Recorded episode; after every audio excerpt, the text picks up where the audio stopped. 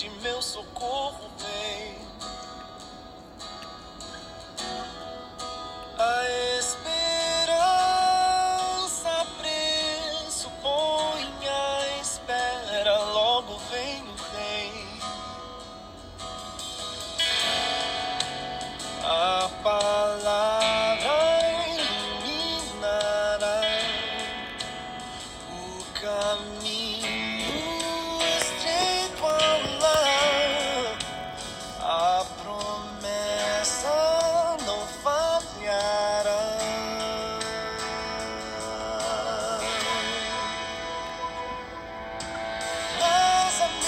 Olá, queridos, graças a Deus. Que o Senhor abençoe sua quarta-feira, que você realmente seja muito abençoado, seja próspero nesta quarta-feira.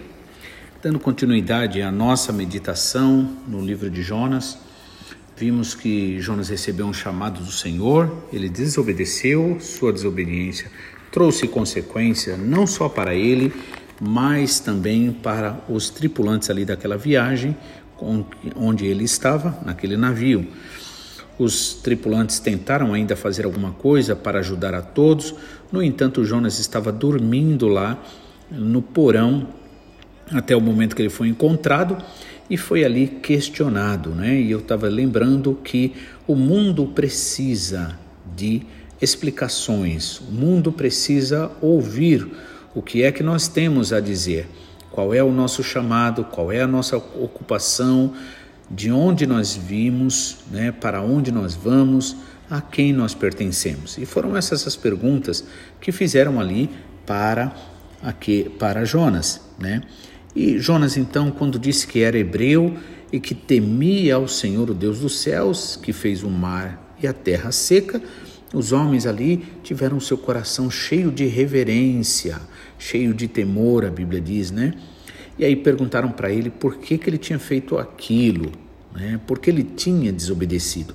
Aqui ainda não vai ser declarado qual foi o motivo da desobediência dele, mas no final nós veremos e estaremos comentando. Então vamos dar continuidade no versículo 11 que diz assim: E disseram-lhe: Que te faremos nós para que o mar se acalme?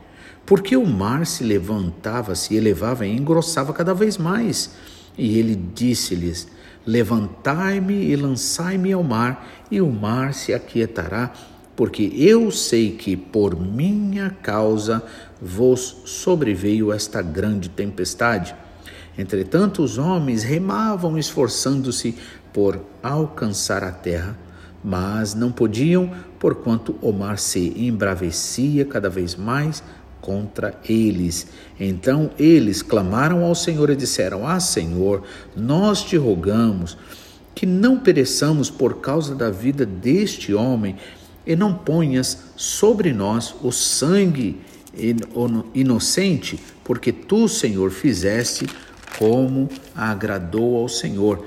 Levantaram Jonas e o lançaram ao mar, e cessou o mar a sua fúria. Temeram, pois, estes homens ao Senhor com grande temor e oferecendo sacrifícios ao Senhor Deus e fizeram votos. Depar... Preparou, pois, o Senhor um grande peixe para que tragasse a Jonas, e este esteve na... no ventre do peixe durante três dias e três noites. Então, nós vemos aqui uma coisa interessante. Os homens chegaram em primeiro lugar, no versículo 11, como a gente leu, e perguntaram: Que te faremos nós para que o mar se acalme? Né?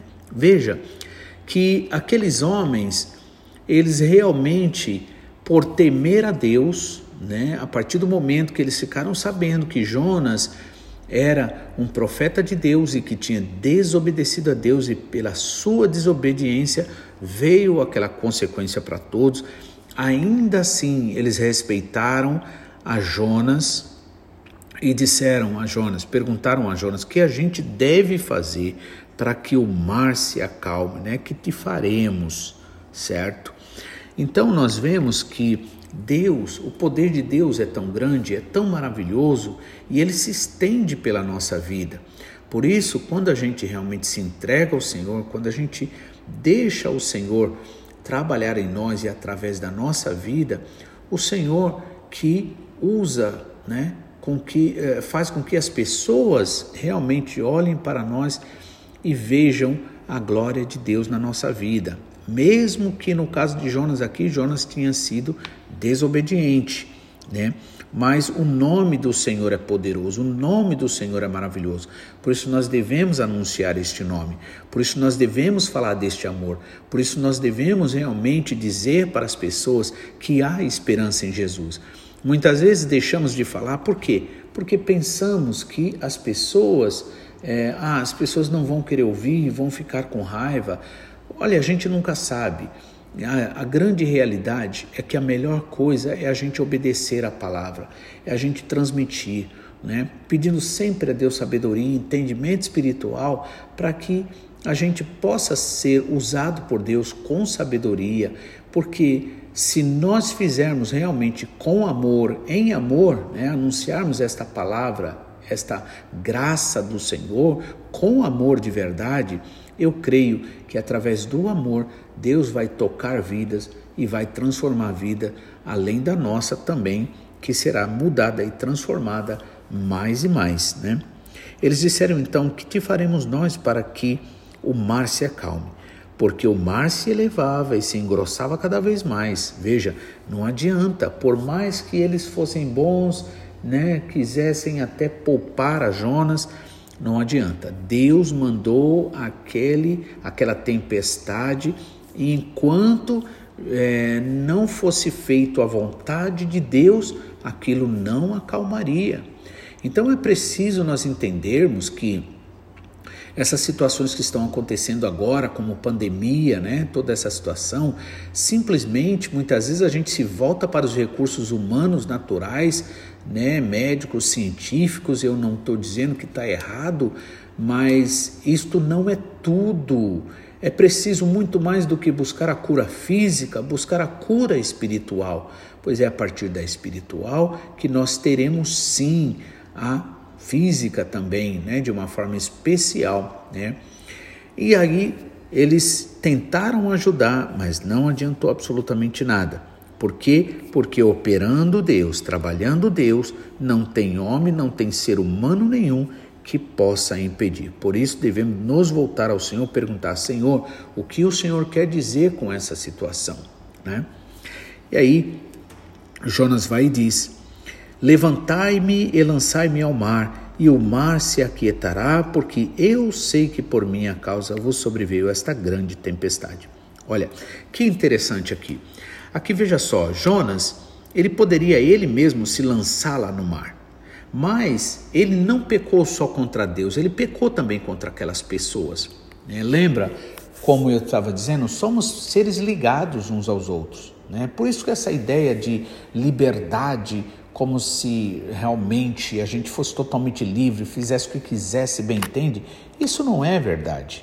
Né? Isso é uma utopia. Por quê? Porque não adianta, mesmo que podemos não ter parentes muito próximos, mas temos amigos e se acontecer alguma coisa de mal para nós, vai ser triste para esses nossos amigos e, consequentemente, muitas vezes vai ser mau exemplo para outros, né? Então, no fundo, essa ideia de liberdade, liberdade pela liberdade é uma utopia. Não dá para viver assim tão livre.